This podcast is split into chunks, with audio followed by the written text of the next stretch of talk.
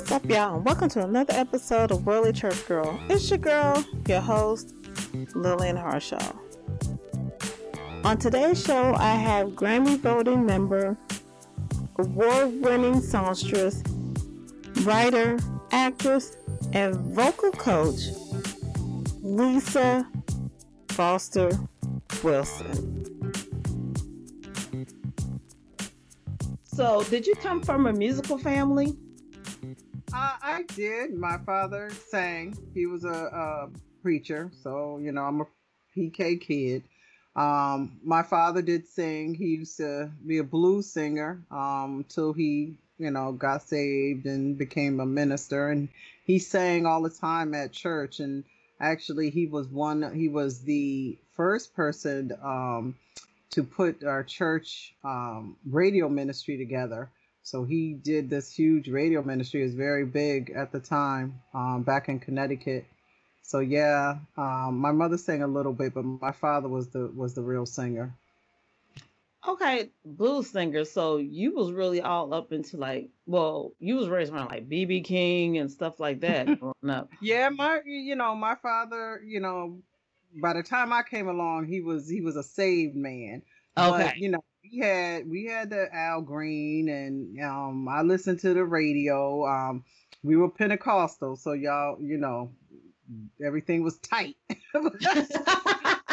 So locked down. It was locked down, girl. It was locked down.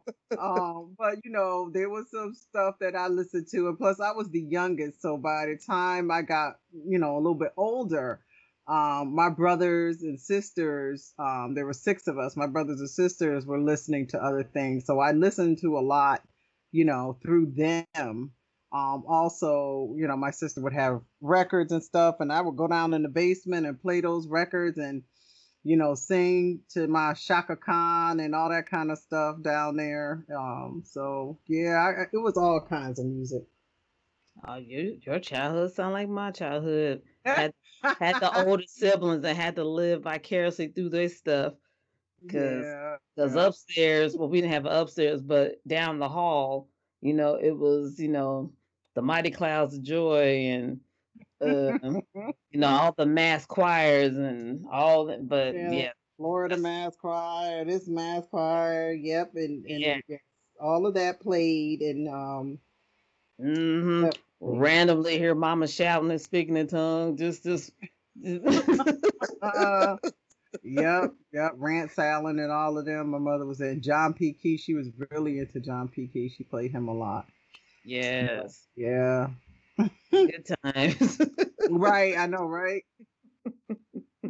Had to explain to my friends what's that in the background. I know. When I was in school, there was one other girl who was like me. Mm-hmm.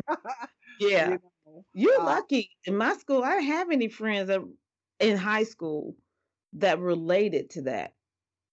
No, I did. They were, you know, our school was very diverse. So there were, you know, a good amount of African Americans and, you know, white people. So there was a lot of people who understood what it meant if you said you were saved. Like you didn't have to explain that to them, but there, you know, that doesn't mean that there was a lot of them that actually were. right in high school. So and I I think it was three of us, but they're, you know, this is funny, the various degrees of savedom. Girl, stop. So for me, you know, being Pentecostal, there was one other girl who was Pentecostal. So she, you know, and it's so funny, I've seen these memes with the Pentecostal toolkit.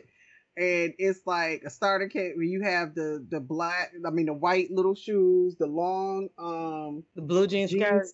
Yes. And what makes it so funny is that is so true. Yes. It is so true. And sad as it is, it is true.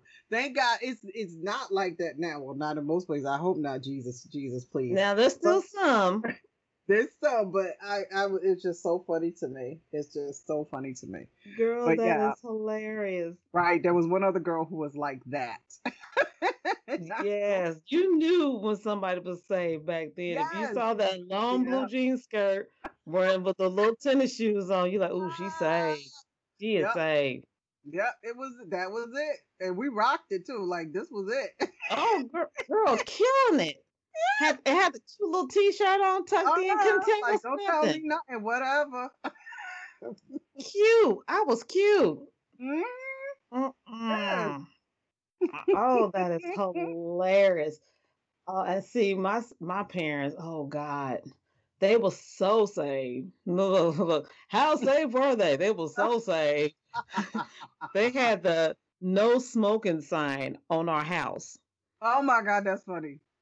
And so the bus stop was in front of our house, but we were the last stop and the first stop.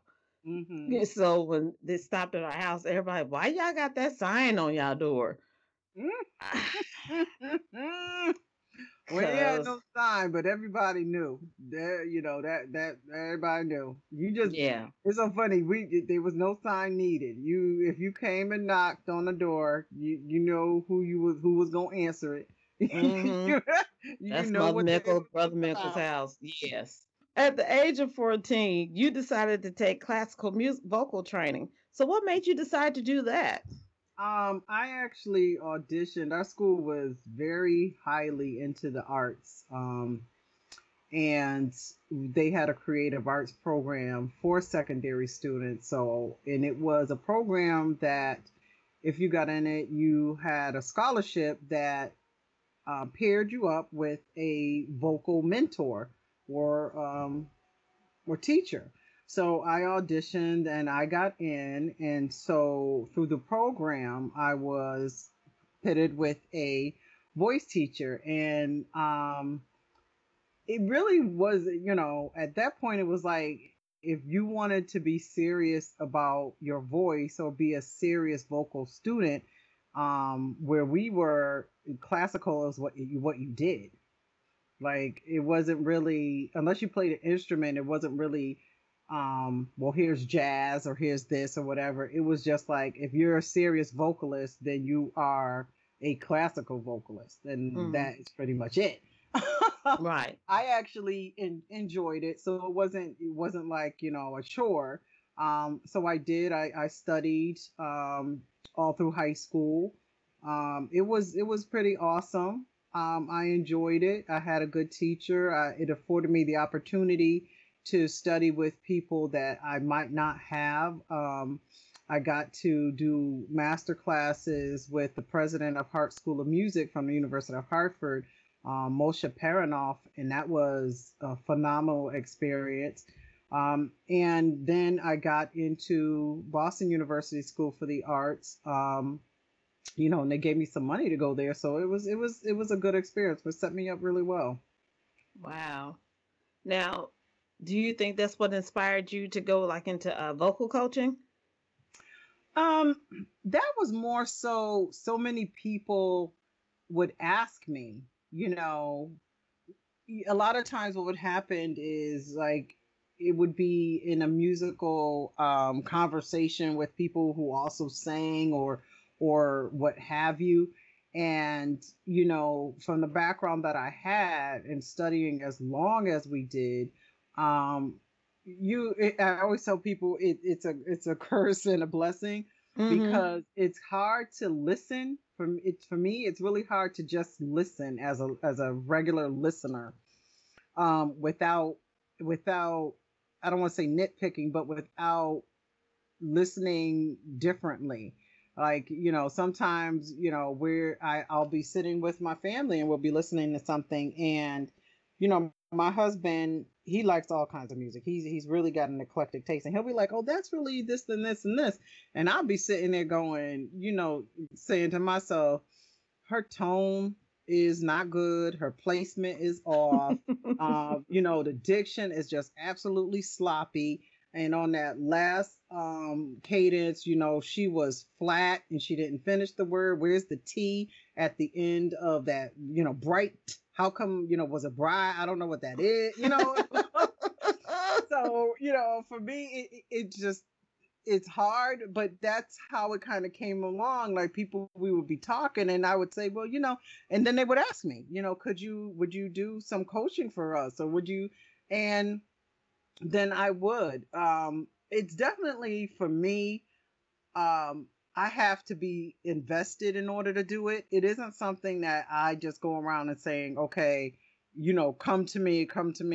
It is something that I have to be vested in. It is somebody that I have to have some sort of stock in. And then once I do it, you know, I'm all in. So it's very selective as far as the vocal coaching goes, because, you know, for me, it's, I don't want to say it's not enjoyable, but it's work. Right. You know, it is. It's work. And you have to decide, you know, and to me, it's an important job. So I wouldn't just take it lightly. So, you know, it has to be the right fit. I think all vocal coaches and all students need to keep that in mind, too. Don't just go to somebody just because you hear that they have a nice voice or whatever. It has to be a right fit for the both of you. And you have to, and you know, as a student, you need to ask some questions as to how they're going to teach you and what they're going to teach you and all that kind of stuff. So it's a big responsibility to me. So you wouldn't just just take anybody as a student? No. I one of the reasons is I have a very distinctive personality. Girl, get out. No. I do. Really? Yeah. And, you know, and I don't know if it's ages, whatever, but I'm just not really, I'm not going to coddle anybody. And, you know, it doesn't work for everybody. And one thing I don't want to do is somebody who has a gift or somebody who has a talent or whatever, if to kind of dim them. One of my friends always talks about blowing out somebody's light. And what I don't want to do is blow out anybody's light just because my personality might not be the right for them. Mm-hmm. You know, the other thing is, like I said, to me, it's a huge responsibility and a huge undertaking, and it's a lot of time. So for me, it's also how much of my time can I afford to devote to this person or to get them where they want to get to and still do the things that I need to do? I mean, I had someone recently, I guess just before the pandemic, you know, send me a video of them singing and want vocal coaching. Well, they had some basic talent, mm-hmm. but they needed a lot. And I just couldn't do it. And, you know, it was, you know, a matter of I'm not the right person for you. Not that you don't have talent, but I mean, we would have had to start. For me, with what I heard, I would have had to take them down to basic and we're going to build you all back up. And that takes a lot. And with the other things that I had going on, I knew that for me, I couldn't devote as much time to it as I thought the person deserved. So I wasn't going to be like, yeah, come on, and then only do it. You know what I mean? And then only half do it. Mm-hmm. So, yeah, it has to be. And students should be thinking that way as well. It has to be a right fit. You have to be in a position to where you're going to receive the information in a way that's going to benefit you, in a way that's going to motivate you. And so I think for both the student and the teacher, it has to be a right fit. Now, did they take offense to when you told them that? I don't think so. Okay. I mean, they didn't, you know, they didn't come back at me and say anything, you know, negative. But again, I explained that, you know, you do have a raw talent, and that's really what it was, a raw talent. Mm-hmm. But the person had no kind of understanding of what it takes to actually produce sound, to sing a song, of like airflow and placement. And those are basic things that you really have to get into somebody. Once you get in, and for some people, it can be hard, mm-hmm. Just the breathing aspect on it. I mean, I've had people where just the breathing was hard for them to comprehend, the diaphragm and, you know, your rib cage expanding and how the air comes out. And, you know, we've tried several things. Sometimes I've had people lie on the floor. Sometimes I have them press their back up against the wall just so that they can really feel it. So, I mean, there's a lot going into just making that sound. Mm-hmm. You know, so for me, again, I got to have the time. It has to be somebody, you know, that fits into what I can provide and how much I can provide for them. And, you know, at this point, I think it's more of, for me, if I do it, it's singers that have more of a basic knowledge than someone who is raw in talent and needs that extra and needs that hand holding. And when I explained it to them, no, I don't think that they were. I mean, because it's someone that I still talk to. So I'm assuming that if they were upset about it, we probably wouldn't be having no conversations. But you can never tell. But you know, I'm going under the assumption that we cool. Okay. Now, okay, I always wondered, what does raw talent mean? I mean, what is the definition of raw talent? For me, in this instance, I'll use this person as an example. For this instance, they had a nice tone. Their voice had a nice tone to it. Their ear was pretty good. So it was a matter of they just didn't have the basics to understand how to breathe and support the tone that they were making. So because they didn't have that and it wasn't practiced, they would go sharp or flat depending on what kind of breath they took, although their voice was actually pleasant to listen to. Mm-hmm. So, I mean, and they could hear, for the most part, when they were off. If you can't hear when you're off, that's a whole nother conversation. Wow. But if you can hear that you're not, you know, that you're out of tune, then that is definitely somebody that's easier to work with than somebody who can't hear that they're actually out of tune. Mm-hmm. So, okay. Yeah, so the raw talent for me, and, you know, other voice teachers or coaches might define it differently. But for me, somebody who has raw talent is somebody who has the tone, who has a distinct tone and a good voice, and definitely is someone that has an ear for the music. And it just needs refining. It needs the basics. It needs to know, like I consider a voice like a car. You know, you press the gas, and depending on how much gas you give it, you're going to go fast. The less gas you press down, you're going to go slow. Well, that's the gas is like the breath. You need to know as a driver how much you need to press it in order to stay at 50. It's just like, you know, with a voice, you need to know how much air and how much play and where to place it in order to stay in that middle, to stay where you need to be, to stay in that center tone, to make it pleasant for the people who are listening. Mm-hmm. Okay. Well, I got my little lesson for today. Now, you have won and been nominated for so many awards, and you've partnered with like Jasmine Sullivan, Jennifer Hudson, even Nicki Minaj, Puffy, and your song, God's Groove, even made like the 59th Grammy Award ballot. Now, mm-hmm. Do you remember where you were and what you were doing when you got the call that the Grammys had you on their ballot? Well, they don't call you. That's rude. No.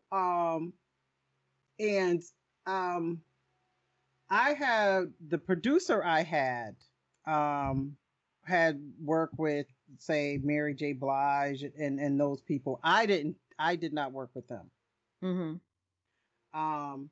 The producer that I had He worked with Mary J. Blige, Kirk Franklin. I mean, he sold platinum records. He's Grammy Award winning. Edwin Ramos. And then Don Tallman, who was, I would say, the musical director for my CD. She's worked with Mesa, and she's Grammy nominated. And, you know, she has traveled all over the world. And God put me in a position to work with these two people. And when we got together, and the CD just flowed. And Dawn was actually the person who pushed me about, who elevated me and was like, you know, you got to get in to the Grammy organization, the Recording Academy. You got to, you know, network and so forth. And she's the reason that I even applied to be in the academy. And then what happens is you submit your songs, and not everybody who submits gets accepted, mm-hmm. you know, to be on the ballot. So I submitted my CD and my song.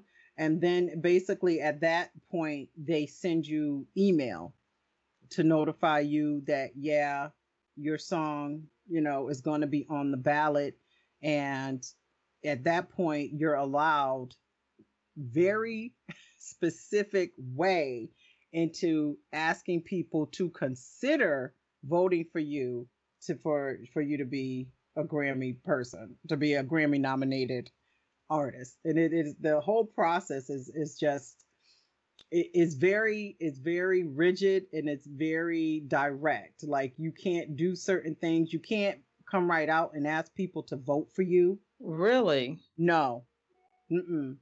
No, they have very specific wording. Then how do you ask people to vote for you without asking them to vote for you? Could you vote for me, but not? I'm not really asking, but I'm asking, but I'm not really asking for you to vote for me. What you should do, and again, they give you like they tell you wordings and so forth. And the wording is, and you'll probably see it over Facebook here and there whenever it's Grammy singing. It'll say for your consideration.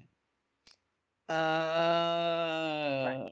For your consideration, you know, for this artist in this category, listen, blah blah blah. Oh.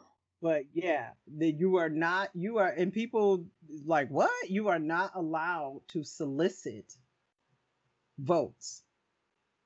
What? Yeah, no. Is that all award shows or just the Grammys?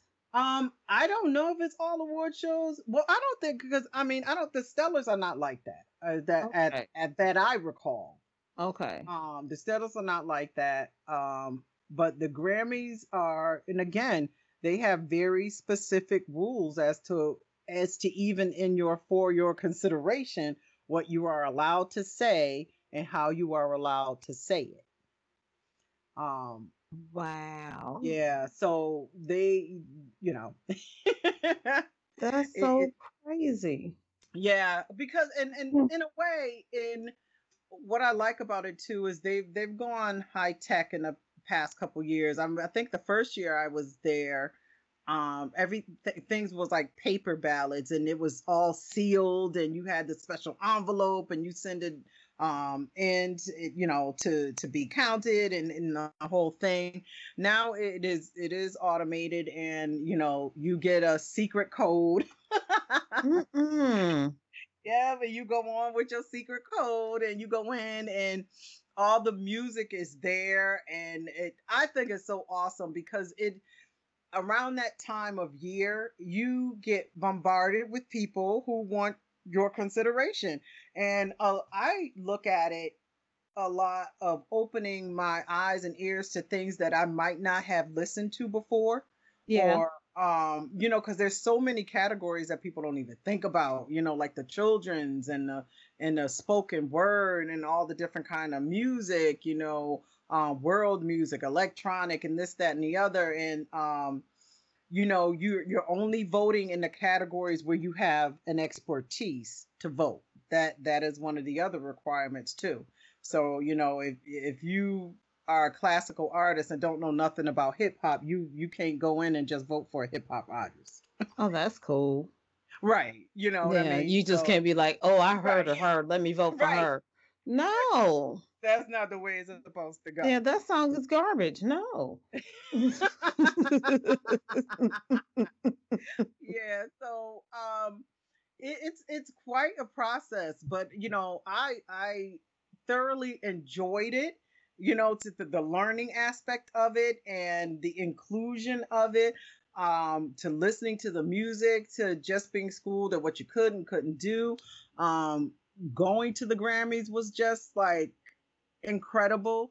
I mean, I was standing on the stage, you know, about a half hour to 45 minutes before India Arie came out and just completely wowed everybody with her beautiful ensemble, and then with her beautiful voice and just her guitar. Just came there and just flat out, just as my mother would say, stood flat-footed and sang, and just wowed the whole audience and standing ovation. And it was just a surreal experience for me. I mean, I'm sitting there and they called Reba McIntyre because she had won an award, and she was sitting two rows behind me. And I was like, how'd she get behind me? Yeah, you had premium seats, didn't even know it. I was like, she behind me? I was like, Lord Jesus. Mm-mm.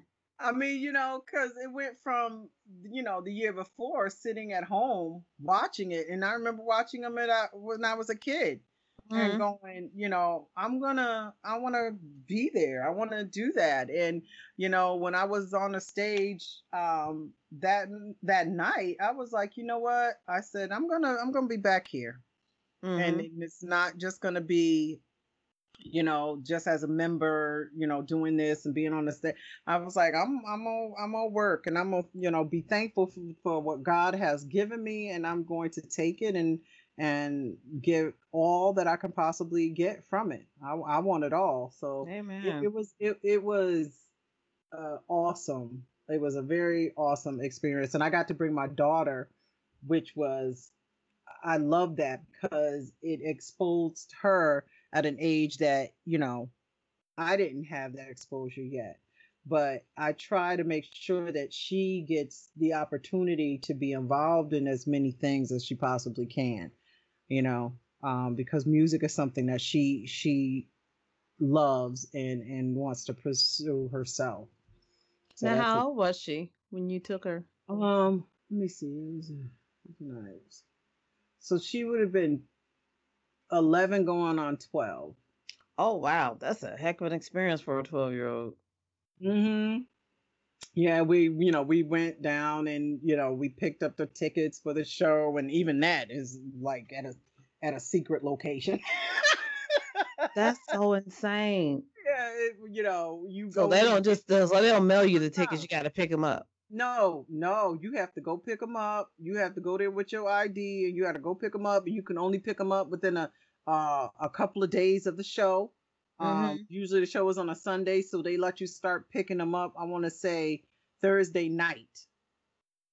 And again, it's only at a certain period of time. You know, it's not 24/7, and if you don't get them that Saturday before they stop handing them out, then, you know, you ain't going. Okay. So what, like those A-listers, what if they don't say, like, one of their associates to come pick up their tickets? They have to physically go get it themselves? They probably do. People that are, who get a final nomination, mm-hmm. They would, I'm sure, you know, that's their rep or, PR person or whatever is coming to get them, and seat them where they seat them. The members, for other members that aren't, you know, nominated, which, you know, the majority of the members aren't nominated at you know, at any given year, then they have to, and again, if it's depending on if you have. And a lot of people are independent artists now, even the, you know, kind of famous ones turn to be independent artists. But if you're an independent artist, then a lot of times, you know, you're doing stuff all, you know, yourself. and you will go. I love to go pick up. I met Patrick Starr, the makeup artist, when I was there. Mm-hmm. And who else did I can't remember the other person. When I was there picking up my tickets. So and there was people there doing interviews and stuff. So I was, so some of them are there, for that purpose, interviews or whatever. So it's a whole thing. Wow. I mean, it really is. It's a whole thing. I mean, Thursday night there's something. Friday night there was something. It's a whole different kind of situation. And I, like I said, it was awesome to be a part of it. And I was bummed because we moved this year, and my plan was, we're gonna drive to LA and this year, and we're gonna go and blah blah blah. But obviously with the pandemic, none of that happened. Right. But there's still next year, and that's right. I, working on some new stuff, and hopefully stuff will be done, and I can submit this year. And we'll see what happens. Absolutely, you'll be ready. And baby girl can go to you again. That's right. Pick out her $1 million gown. Okay. All right now. Yeah. All right. Yes. Now, yes. Now, since you're talking about getting some new stuff out there, how would you describe your musical style? My musical style, I would describe it as a jazzy neo soul style. It's definitely got a little neo soul flavor to it, and there's definitely hints of jazz in there. So but it is gospel, but it's definitely not traditional. So you ain't gonna hear no organ in there. Ain't gonna be no Hammond. No Hammond. No tambourine. No tambourine in the background. There's no Hammond organ and no tambourine in the background. Although maybe I'll come up with something where I might need a Hammond organ and a tambourine in the background. Because even that has a particular flavor to it that just, it takes you back. You hear that? Takes you back. Yeah, you hear that on. You just be like, oh Lord. Okay. It get a little, get a quick in it. Yeah. Now, I know you have a project coming up soon for Colored Girls. Tell us about that. Yeah. It's going to be on Clubhouse, and the actual play is going to be on April 24th. And I am actually going to be performing a song on the 17th on Clubhouse, which is going to be their pre-show. It's also available as an open mic for those that come. So if we have some of them aspiring singers that I was talking about, or people who want to do a poem or something. It is a formalized jam session, I guess you would call it. So you're going to have some established people doing poetry that they wrote specifically for the play. I'm going to be singing. There's a couple of other young women who are going to be singing. We had a rehearsal this past week, and it was awesome. I mean, the original pieces that were written by these poets are moving and powerful, and I was just blown away by the talent that was in that room. So it is something that I'm looking forward to. I was asked to do it, and I was like, yeah, this is something that I could do, something that I could get with. So I'm looking forward to it. It's going to be on the 17th, and then the main production is going to be on the 24th on Clubhouse. Oh, that's what's up. Well, I told you my story behind For Colored Girls, yes. but I will listen for her. This is a little different. I will not share that story with y'all, but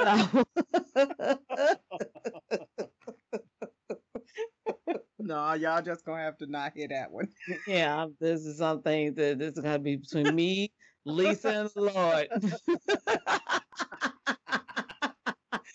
Yes, Jesus.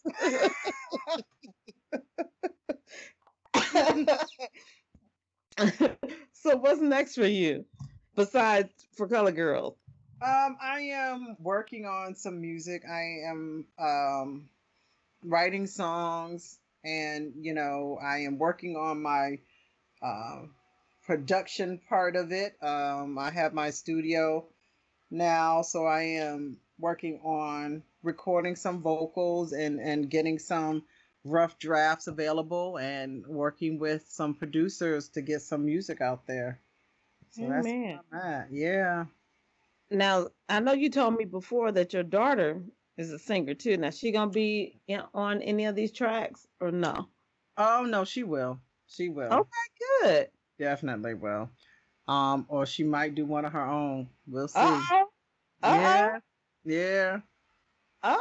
Definitely might. She might be like, no, mommy, I need my own. I stepped aside, mommy. I got this. Yeah, that's her attitude too. I got it. Okay, whatever. Now, you told me before that she's like been like listening to the side and so-called like try to tell you that you're wrong. She'll be like, if I'm singing in the room or whatever, and messing around or even doing whatever or trying some things out, and as a vocalist, so you try some stuff out. Sometimes stuff works, sometimes it don't. Right. And when I come out of the room, she be like, "Oh my, that sounds good." But that one part, if that one was a little off. I was like, "Girl, if you don't sit down, stay in your lane." I'd be like, yeah, I know. Okay, I just did, I'd be looking at her. She'd be laughing. I was like, girl, if you don't sit down somewhere. Girl, these babies are a mess. They are a mess. Now, what is your dream project? My dream project. I don't know that I have a dream project. There's just so many things that not even so many. There's some things that I definitely want to do. I definitely want to do a show. I don't know. People come at me. She said a show. She a gospel artist. What? Gospel people can't do a show. That girl.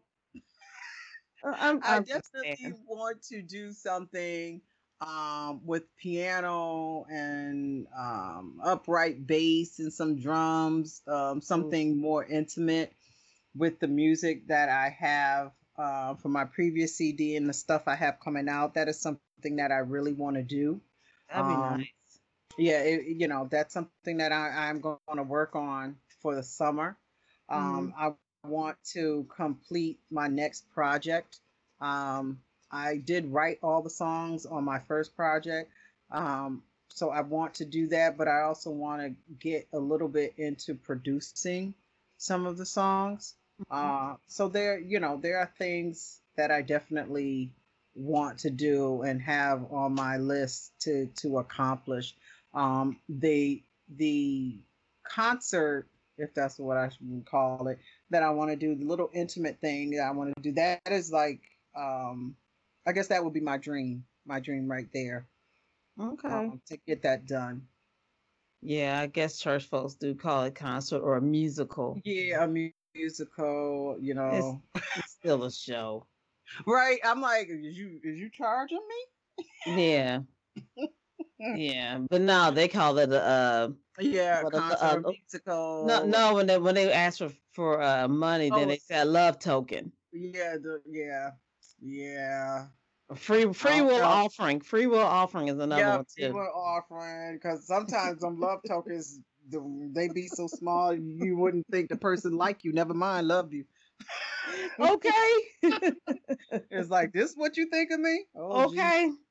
There'll be some quarters in the basket. You're like, they don't like me. They do not love me. They don't like me. I'm like, you know what? You can just reach your hand back in there, just retch around and just okay, take your money around. Back. Retch around and just take that quarter back because you don't love me. Jesus is not in this. Okay. All right. I don't see God nowhere up in this. Nowhere. Now, what advice would you give to an up-and-coming gospel artist? Know their craft and know the business. There is, you know, the gospel, and then there is the gospel industry. Mm. So you want to make sure that you know the gospel, and you want to make sure you know that you know the gospel industry. There are so many things that as an artist that you need to know, and you need to be around people who do know, who are experts in and their marketing and the copywriting and the music production and, you know, contracts and all of those things that, you know, kind of coming up with the song is the easy part. So now that you have the song, you know, what are you led to do with it? What do you, you know, feel like God has called you to do with it? You know, if it is something that you plan on releasing professionally, then there's a whole lot of people and a whole lot of knowledge that you need to acquire to make sure that, you know, it gets released appropriately. You know, there's nothing worse than, you know, you got this great song and, you know, say you got the right people to record it and then you go release it and you find out it's not charting or it's not, it's being sold, but, you know, they're not being counted because you didn't do the business part of it and code the music right. So mm-hmm. there's a lot. So for me, it's like know the gospel and make sure you know the gospel industry. You know the music business. Would you suggest that they get a mentor? I would definitely suggest that they get someone or talk with someone who is knowledgeable. You know, you definitely need that. And again, like with the vocal instruction, that is something that's a mentor, somebody that has a vested interest in you as a person, you know, and so that is something that you don't go into lightly. You know, both of you need to be vested in each other for that to work. You know, if the mentor isn't really invested in you as a person, then you're losing a lot. You're not getting the full benefit of what a mentor actually is supposed to be. Mm-hmm. Yeah. All right. So how can people find you? They can find me on my website, which is lisafosterwilson.com. I'm on Facebook, Lisa Foster Wilson, and Instagram is Lisa Foster Wilson Music. So I am all over the place. My music is at all digital outlets, CD Baby, iTunes, Spotify, and all that good stuff, Amazon. So I am all over the earth. I am one with the universe. I am one with the earth. I commune. Sound like Earth the Kid. I am one with the okay. Right, darling. All right, sis, here's your last question. Now, if you could have any song that's not yours be your mm-hmm. theme song when you walked into a room, what would it be and why? Oh, that would be Chaka Khan, I'm Every Woman. Girl. For all the obvious reasons. Oh. It is all in me. Now, anything. Anything that you want done. Okay? Okay? I do it naturally. It just comes. It just comes. That's it. Look, it just comes. That's it. All right. Well, I cannot thank you enough. As always, you are a blast to talk to. You. Yes, it's always fun. Oh, I love you dearly, and I cannot wait to see what is in store for you in the future, because I already know it's going to be nothing but greatness. Oh, I thank you so much, and you as well. This is always a good time, and I appreciate that offer. Thank you.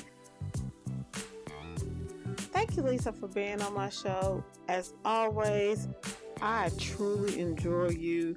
You gave me the honor of being on my live show, and now you gave me the honor of being on my podcast, and I cannot thank you enough. And as you just heard, that's right, Worldly Church Girl has gone live. You can catch me on Facebook, YouTube, and Twitch. And what are you waiting for? Hit that subscription button so you will never miss another episode. Trust and believe. Each one gets better and better and better.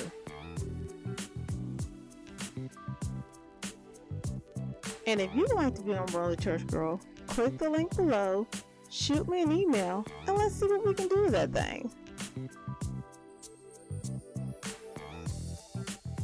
And as always, thanks for joining your one and only Worldly Church Girl.